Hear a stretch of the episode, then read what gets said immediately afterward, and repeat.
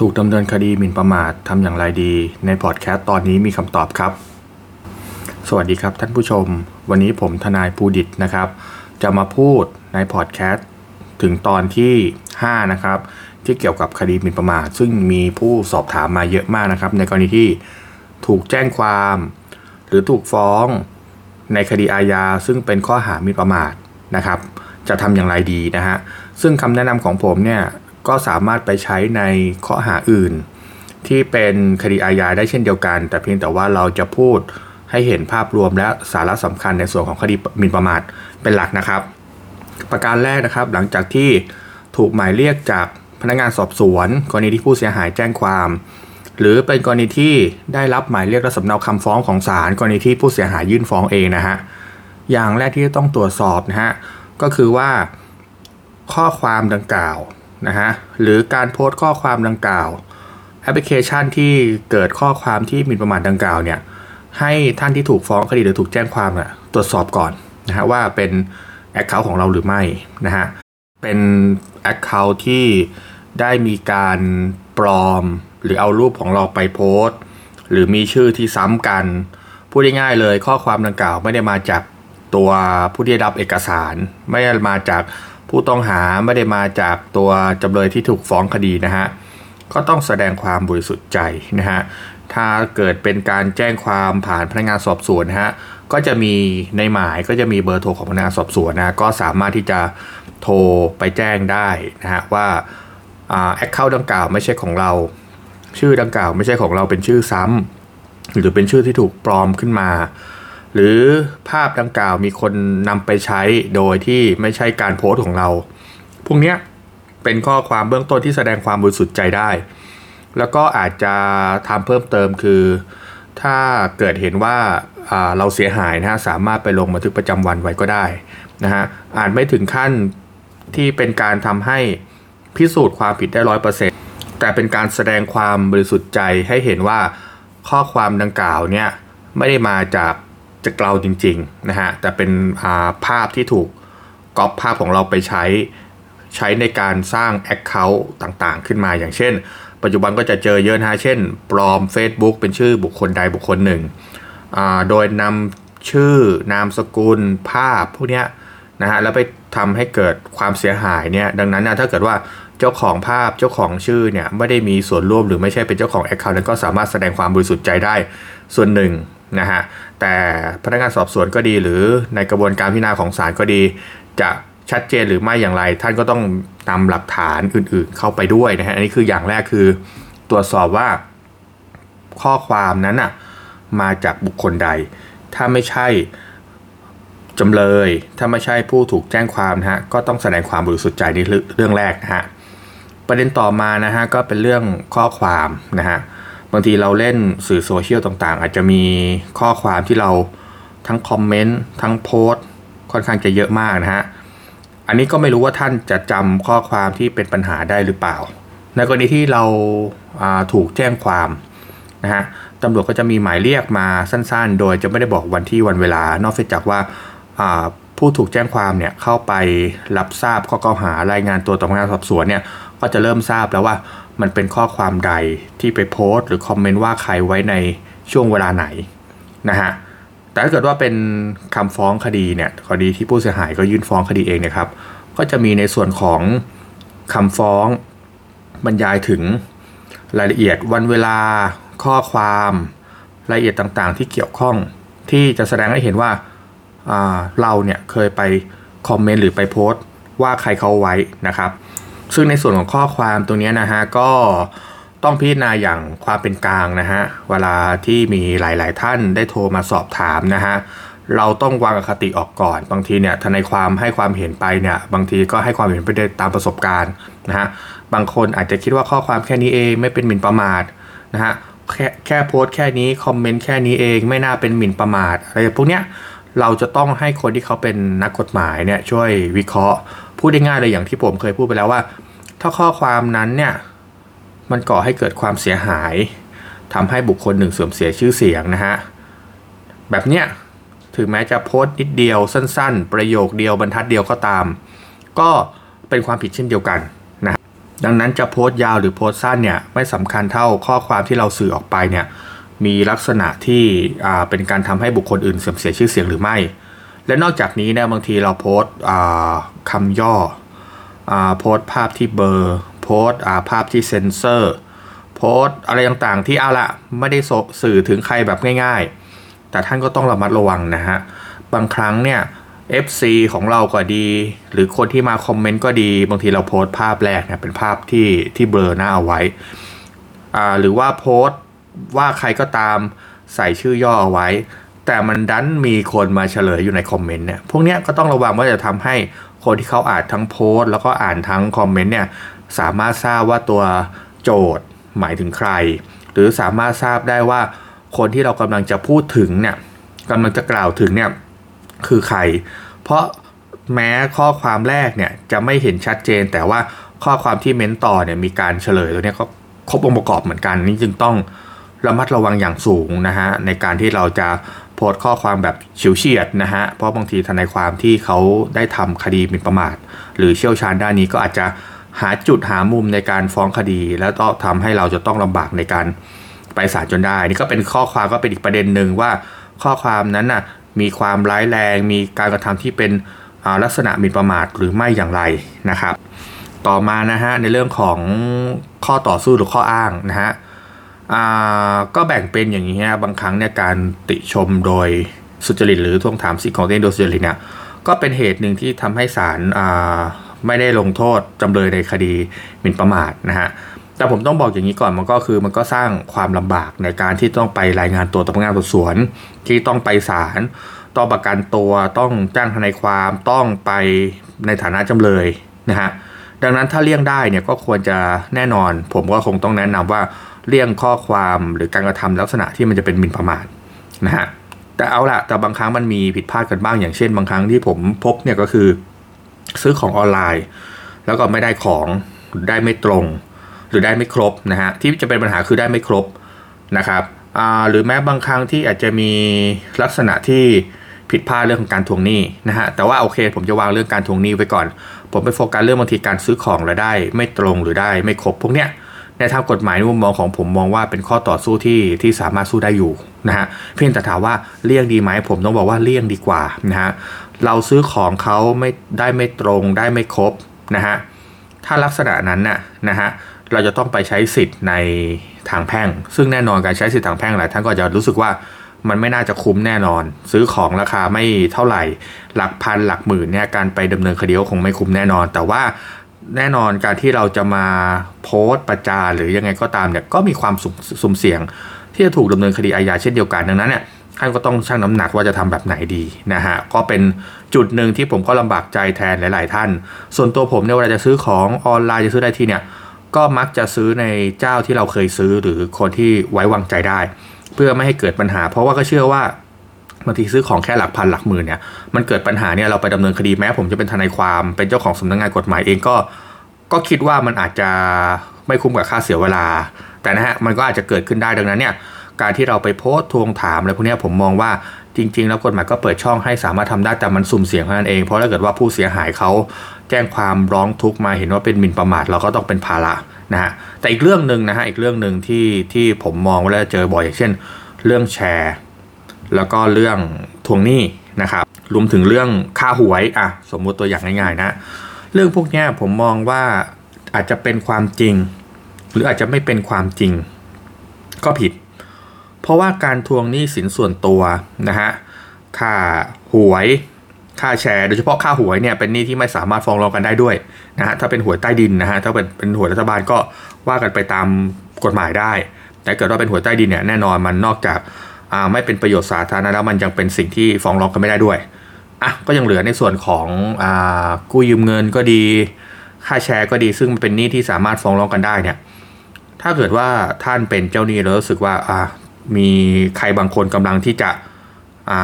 เอาเปรียบท่านหรือไม่ปฏิบัติตามสัญญา สิ่งที่ท่านทำได้คือ อย่างที่ผมแนะนำไปคือการใช้สิทธิ์ในทางศาลนะฮะเท่านั้นการใช้สิทธิ์ทางศาลเท่านั้น การจะมาโพสต์ประจานโพสต์ชื่อ โพสต์ภาพ โพสต์สลิปที่ปรากฏชื่อหรือปรากฏภาพเนี่ยมันทำให้ท่านจะต้องมีโอกาสที่ถูกดำเนินคดี ซึ่งในที่สุดว่ายอดเงินที่เขาค้างท่านอาจจะเล็กน้อยเมื่อเทียบกับค่าเสียหาย หรือค่าใช้จ่ายที่ต้องไปถูกดำเนินคดีก็ได้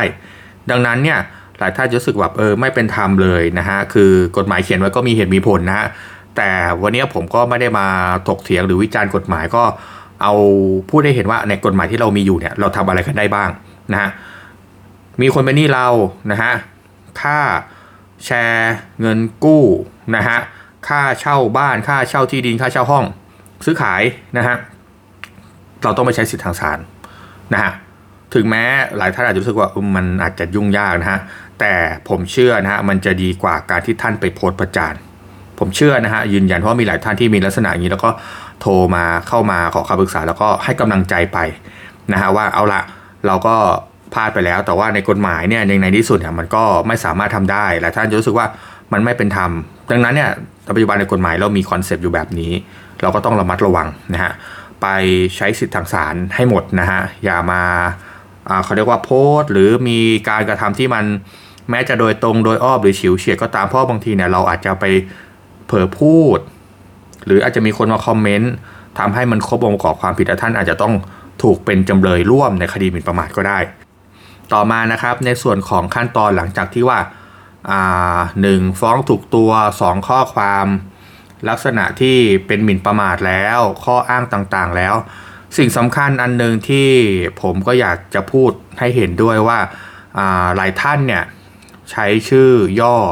ใช้ภาพที่เซ็นเซอร์ อย่างที่ผมได้กล่าวไปแล้วเมื่อสักครู่เนี้ย ต้องระมัดระวังนะฮะ อย่างที่ผมได้บอกไปแล้วคือว่าบางครั้งตัวเราไม่ได้ระบุตัวตัวที่แท้จริงถ้าเกิดมีคนอื่นมาเฉลยเนี่ยก็อาจจะทำให้ครบองค์ประกอบความผิดได้ ดังนั้นเนี่ยหัวใจหลักสำคัญในการดำเนินคดีหมิ่นประมาทในกรณีที่เราเป็นโจทย์เราก็ต้องดูว่า 1. ตัวตนของจำเลยในสื่อโซเชียลมีจริงไหมสืบตัวได้ไหมนะฮะเป็น Facebook จริง เป็น Account จริง เป็น Twitter จริงเป็นอะไรที่สามารถยืนยันตัวจำเลยได้หรือไม่อันนี้อย่างแรก อย่างที่ 2 ข้อความดังกล่าวทำให้โจทย์เสื่อมเสียชื่อเสียงหรือไม่พูดง่ายคือเป็นข้อความมีประมาทหรือไม่ และอย่างที่ 3 คือ ข้อความนั้นน่ะมีลักษณะที่บ่งชี้ถึงตัวโจทย์หรือไม่ เช่น มีภาพของโจทย์ มีชื่อของโจทย์ มีตำแหน่งของโจทย์ ซึ่งมีตำแหน่งนั้นมีอยู่คนเดียวนะฮะพวกนี้ดังนั้นเนี่ยหลายท่านที่เล่นหรือใช้สื่อโซเชียลแล้วพยายามใช้การฉิวเฉียด การปกปิดด้านเซน เซอร์หน้าหรือว่าใช้ชื่อย่อเนี่ยก็ต้องระมัดระวังไม่ได้หมายความว่าท่านจะรอดเสมอไปมีหลายคดีที่ท่านสามารถถูกฟ้องได้นะฮะ ถ้าทนายความเขาสามารถเก็บรวบรวมแล้วเกิดว่ามีข้อมูลบางอย่างที่มันเชื่อมโยงหรือคนทั่วไปเขาอ่านแล้วเข้าใจว่าเป็นหมายถึงโจทย์นะฮะนี่ก็เป็นข้อระวังผมไม่อยากให้ไปเขาเรียกว่ารู้สึกมั่นใจว่าฉันโพสชื่อย่อไม่ผิดแน่นอน เพราะว่าหลายครั้งที่เราฟ้องคดีกันลักษณะที่เป็นชื่อย่อแล้วก็สามารถฟ้องได้ นะฮะถ้ามันมีรายละเอียดเพิ่มเติมนอกจากชื่อย่อนั้นนะฮะต่อมาหลังจากที่เอาแหละ เรารู้แล้วว่า 1. เราทำจริง เราโพสต์จริง ส่วนข้ออ้างจะเป็นยังไงก็ตามนะฮะซื้อของแล้วได้ของไม่ครบอ่าหรือได้ของไม่มีคุณภาพหรืออะไรก็ตาม ก็ต้องระมัดระวังถ้าเกิดเราถูกฟ้องแล้วเนี่ยสิ่งที่ต้องทำคู่แน่นอนก็ต้องมาวิเคราะห์ว่าไอ้ข้อความหรือข้ออ้างที่เรากำลังจะ ยกไปสู้ในชั้นศาลเนี่ยมันจะมีความเป็นไปได้มากน้อยขนาดไหน มันถึงขนาดขั้นที่เป็นถือว่าเป็นติชมโดยสุจริตหรือไม่ มันเป็นลักษณะที่เป็นการทวงถามสิทธิ์ของตัวเองโดยชอบหรือไม่ ตัวเนี้ยมันจะต้องเป็นสิ่งที่ต้องมาวิเคราะห์กันนะแล้วก็ที่สำคัญสิ่งที่เราต้องทำควบคู่กันไปในคดีหมิ่นประมาททุกคดีนะฮะนี่แนะนำคือว่าทางสู้เราก็วิเคราะห์ไปดำเนินกระบวนการ ในชั้นตำรวจในชั้นศาลแล้วก็ว่ากันไป แต่สิ่งที่สำคัญคือการเจรจาก็ควรจะมีอยู่ด้วยนะฮะเพราะว่าบางครั้งเนี่ยสิ่งที่อยู่ในใจของโจทย์หลายคดีที่ผมเป็นมีความเป็นทยความโจทย์ให้บางทีแค่มีโอกาสมาพูดคุยกัน มีการขอโทษในบางคดีนะฮะก็จบลงที่ไม่ได้มีตัวเงินเข้ามาเกี่ยวข้องเลยก็มี หรือแม้กระทั่งถ้ามีตัวเงินเข้ามาเกี่ยวข้องก็น้อยลงกว่าในยอดแรกหรือในยอดที่ตั้งต้นฟ้องคดี ดังนั้นเนี่ย การเจรจาก็เป็นส่วนหนึ่งแล้วก็อย่าไปท้อนะฮะถ้าเกิดว่าเราได้ทำผิดไปแล้วนะฮะฝ่ายจำเลยเนี่ยครั้งแรกเนี่ยแน่นอนอารมณ์ยังแรงอยู่นะฮะ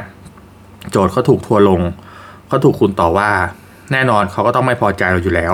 ดังนั้นคุยครั้งแรกครั้งหนึ่งครั้งสองครั้งสามอาจจะยังไม่สำเร็จอาจจะไปสำเร็จในครั้งท้ายๆหรืออีกสักพักใหญ่ๆก็ได้ให้อารมณ์เขาเย็นลงออันนี้ก็เป็นช่องทางหนึ่งในการเจรจา แล้วก็ต้องมีศิลปะในการเจรจาชั้นสูง นะฮะถ้ามีทนายความที่เชี่ยวชาญในการพูดคุยเจรจาก็อาจจะเป็นประโยชน์นะฮะอาจจะทำให้ค่าเสียหายน้อยลง หรือจังหวะโชคดีอาจจะไม่ต้องจ่ายค่าเสียหายก็ได้นะฮะก็มีอยู่สำหรับคดีการทำงานผมก็มีอยู่นะฮะทำมาประมาณคำคดีหมิ่นประมาทมาเยอะเนี่ย5ปีหลังๆเนี่ยก็มีอยู่ประมาณ2 3คดีนะที่ลูกความเป็นผู้ใหญ่แล้วก็ในสุดจบลงแบบ happy endingนะฮะบอกทนายความผมไม่ติดใจค่าเสียหายแล้วสักบาทก็ไม่เอา นะฮะเคลียร์กันได้นะฮะก็ก็มีอยู่แต่ไม่รู้ว่าเรื่องนั้นนะมันจะไปคลิกหรือจะไปชนหรือจะไปจูกันยังไงนะฮะผมก็เอามาเล่าสู่กันฟังเท่านั้นเอง เอาละแต่อย่างน้อยเนี่ยการคุยในครั้งแรกมันร้อนแรงแน่นอน เพราะตอนที่ท่านโพท่านก็ร้อนแรงเช่นเดียวกันนะฮะก็ต้องทำใจ แต่ก็อย่าไปท้อสู้ก็สู้ คุยก็คุยทำควบคู่กันไปแต่ในที่สุดเนี่ยถ้าคุยกันได้ ไม่ว่าจะต้องจ่ายเงินไม่จ่ายเงินหรือจ่ายเงินน้อยลงก็ตามก็เป็นผลดีกับท่าน ฝ่ายโจทย์ก็ถอนฟ้องหรือถอนแจ้งความได้นะฮะแต่ถ้าเกิดว่าคุยกันไม่ได้เนี่ยก็ไม่มีอะไรต้องกังวลมาก ถ้าเกิดว่าเป็นการกระทำที่พลังพลาด ไม่ได้กระทำความผิดซ้ำซ้อน ซ้ำแล้วซ้ำอีกโพสด่าคนทุกวันคดีกลุ่มนี้ศาลก็เห็นว่าเป็นคดีกลุ่มที่มีโอกาสที่จำเลยจะ กลับตัวได้นะฮะโอกาสที่จะรอการลงโทษนั้นก็ต้องบอกว่าสูงนะฮะแต่ถามว่าทุกคดีหรือเปล่าก็ไม่ได้ทุกคดีนะฮะบางคดีที่ทำผิดซ้ำซ้อนหรือเขามีประวัติอะไรพวกนี้ หรือบางคนที่ซีเรียสเรื่องประวัติ เพราะว่าประกอบอาชีพราชการจะมีประวัติคดีพวกนี้ไม่ได้เพราะมันไม่ใช่คดีที่มันเป็นละหุโทษหรือประมาท มันเป็นคดีที่เจตนานะฮะดังนั้นก็จะมีผลเช่นเดียวกันดังนั้นเนี่ยถึงบอกว่าการพูดคุย จ่ายค่าเสียหายในยอดที่เหมาะสม มันก็ต้องเดินคู่กันไปกับการเจราจา ผมก็ต้องทำในรูปแบบนี้ทุกคดีถ้าเกิดกรณีเป็นจำเลย นอกเสียจากว่าเราเห็นข้อความนั้นมันไม่ผิด หรือเราวิเคราะห์แล้วเรามีแนวทางตามทฤษฎีตามแนวคดีภาคษาสารดีกาที่เราจะสู้ในคดีนี้ว่าคดีนี้โอกาสยกฟ้องสูง อาจจะก็จะให้ความเห็นกับลูกความนี้ลูกความก็ก็คงจะต้องเป็นคนตัดสินใจว่าเราจะสู้หรือจะคุยดีเพราะว่าตัวเลขตัวยอดค่าเสียหายเองเนี่ยก็ต้องเป็นเงินที่ ฝ่ายจำเลยหรือลูกความเนี่ยเป็นคนจ่ายนะฮะส่วนการดำเนินการเนี่ยอย่างไรก็ตามจะคุยหรือจะสู้คดีเนี่ยถ้าเกิดเป็นการสืบพยานอ่าโทษทีฮะเป็นการดำเนินการผ่านพนักงานสอบสวนนะฮะสิ่งที่ท่านก็ต้องไปก็คือ 1 อย่างน้อยอะไปพบพนักงานสอบสวนตามนัด ถ้าไม่สามารถไปตามนัดได้ท่านก็ทงต้องโทรเลื่อนหรือหาวันอะไรที่มันแมทไม่ใช่ว่าทิ้งหายนะโอกาสที่ถูกหมายจับก็มีนะ เพราะคดี หมิ่นประมาทเดี๋ยวออกหมายจับได้ เพียงแต่ว่าพนักงานสวนก็มองว่าเป็นคดีที่ไม่อยากจะออกหมายจับ เพราะโทษมันไม่เยอะมากนะฮะมันไม่ได้อุกชะกันดังนั้นเนี่ยพนักงานสวนออกหมายเรียกก็โทรแจ้งท่านเถอะฮะอาจจะทำเป็นหนังสือหรือ ถ้าเกิดยังไม่มีทนายความจะโทรไปด้วยวาจาก็ยังดี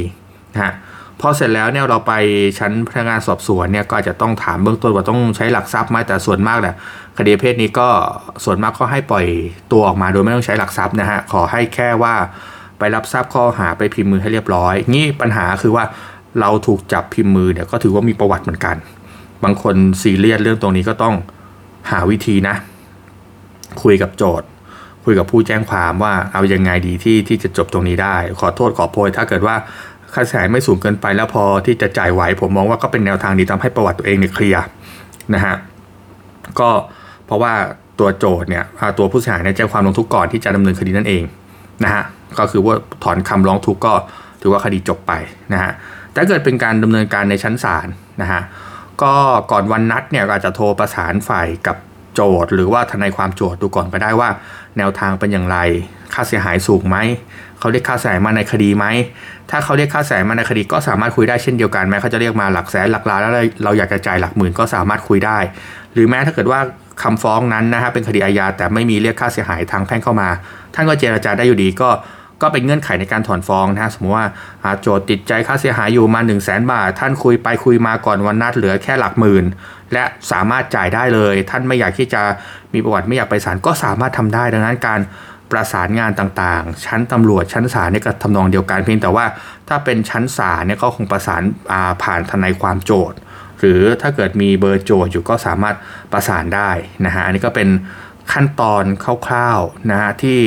ให้เห็นภาพรวมว่า ถ้าเราได้รับเอกสาร หมายเรียกจากตำรวจ หรือหมายสาร ในคดีหมิ่นประมาท เราต้องทำอย่างไรทีละขั้นตอนนะฮะสรุปนะครับ 1. ตรวจสอบว่าบุคคลที่สร้างข้อความดังกล่าวนั้น คือเราจริงหรือไม่หรือมีคนปลอม account หรือเขาฟ้องผิดคน ถ้าฟ้องผิดคนก็ต้องแสดงความบริสุทธิ์ใจ ถ้าเกิดว่าถูกคนแล้วก็ต้องไปดูต่อว่าไอ้ข้อความนั้นน่ะมันเป็นข้อความอะไรนะฮะมันหนักเบาขนาดไหน ข้อต่อสู้มีไหม เป็นการใช้สิทธิ์โดยสุจริตติชมไหม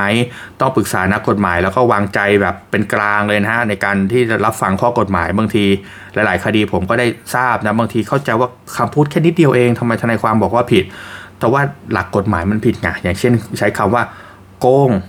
นะฮะทำไมคำสั้น ๆ ว่าโกงเนี่ยพูดแค่นี้เองก็ผิดเหรอ ก็แน่นอนคนอื่นที่เป็นคนที่ 3เขาอ่านแล้วเขาก็ใจว่า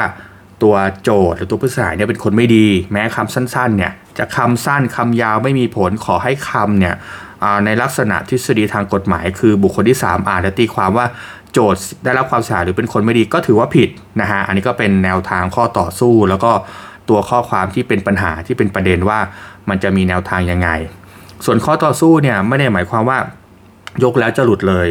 ศาลให้โอกาสในการพิสูจน์เท่านั้นเองอย่างเช่น เป็นการติชมโดยสุจริต หรือเป็นการทวงถามสิทธิ์ตัวเองโดยสุจริตพวกเนี้ยก็ต้องดูว่าเหตุผลเราเพียงพอไหมนะฮะแล้วก็ที่สำคัญคือถ้าเกิดมันเป็นเรื่องส่วนตัวหนี้สินส่วนตัว ค่าเช่าเงินกู้อะไรก็ตาม พวกเนี้ยท่านก็ต้องดูว่ามันเป็นข้อต่อสู้ที่มันไม่สามารถยกสู้ได้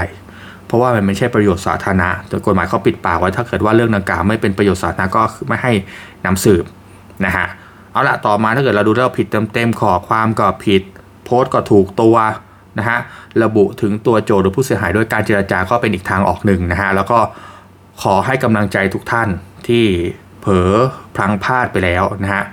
ก็ถ้าเกิดรู้ว่าผิดจริงก็พยายามหาแนวทางเจรจา นะฮะครั้งหนึ่งไม่สำเร็จครั้งที่ 2 ก็น่าจะดีขึ้นครั้งสามก็น่าจะดีขึ้น แล้วผมเชื่อนะฮะคนเราเนี่ยก็เกิดความโมโหจากการที่เห็นข้อความถูกต่อว่า แต่แน่นอนก็คือถ้าเกิดเราตั้งใจนะฮะแล้วก็ในการที่จะแก้ปัญหานั้นจริงๆนะฮะก็อาจจะมีทางออกที่ดีนะฮะก็ถือว่าให้กำลังใจกันแล้วการส่วนการดำเนินการก็เล่าไปแล้วเนาะไว้ผมมีโอกาสนะฮะจะมาพูดถึงในเรื่องมินประมาทในมุมอื่นบ้าง ตามที่ประชาชนได้สอบถามผมมาทุกวันเลยนะฮะก็พยายามจะพูดเรื่องนี้ให้ได้หลาย ๆ มุมนะฮะหรือท่านใดอยากฟังประเด็นไหนเรื่องไหนอย่างไรก็คอมเมนต์ไว้ได้นะฮะเดี๋ยวผมจะนำมาสรุปและพูดให้ฟังโดยละเอียดสำหรับวันนี้นะครับ ผมทนายภูดิตธนพรินขออนุญาตเท่านี้ก่อน ขอบคุณครับ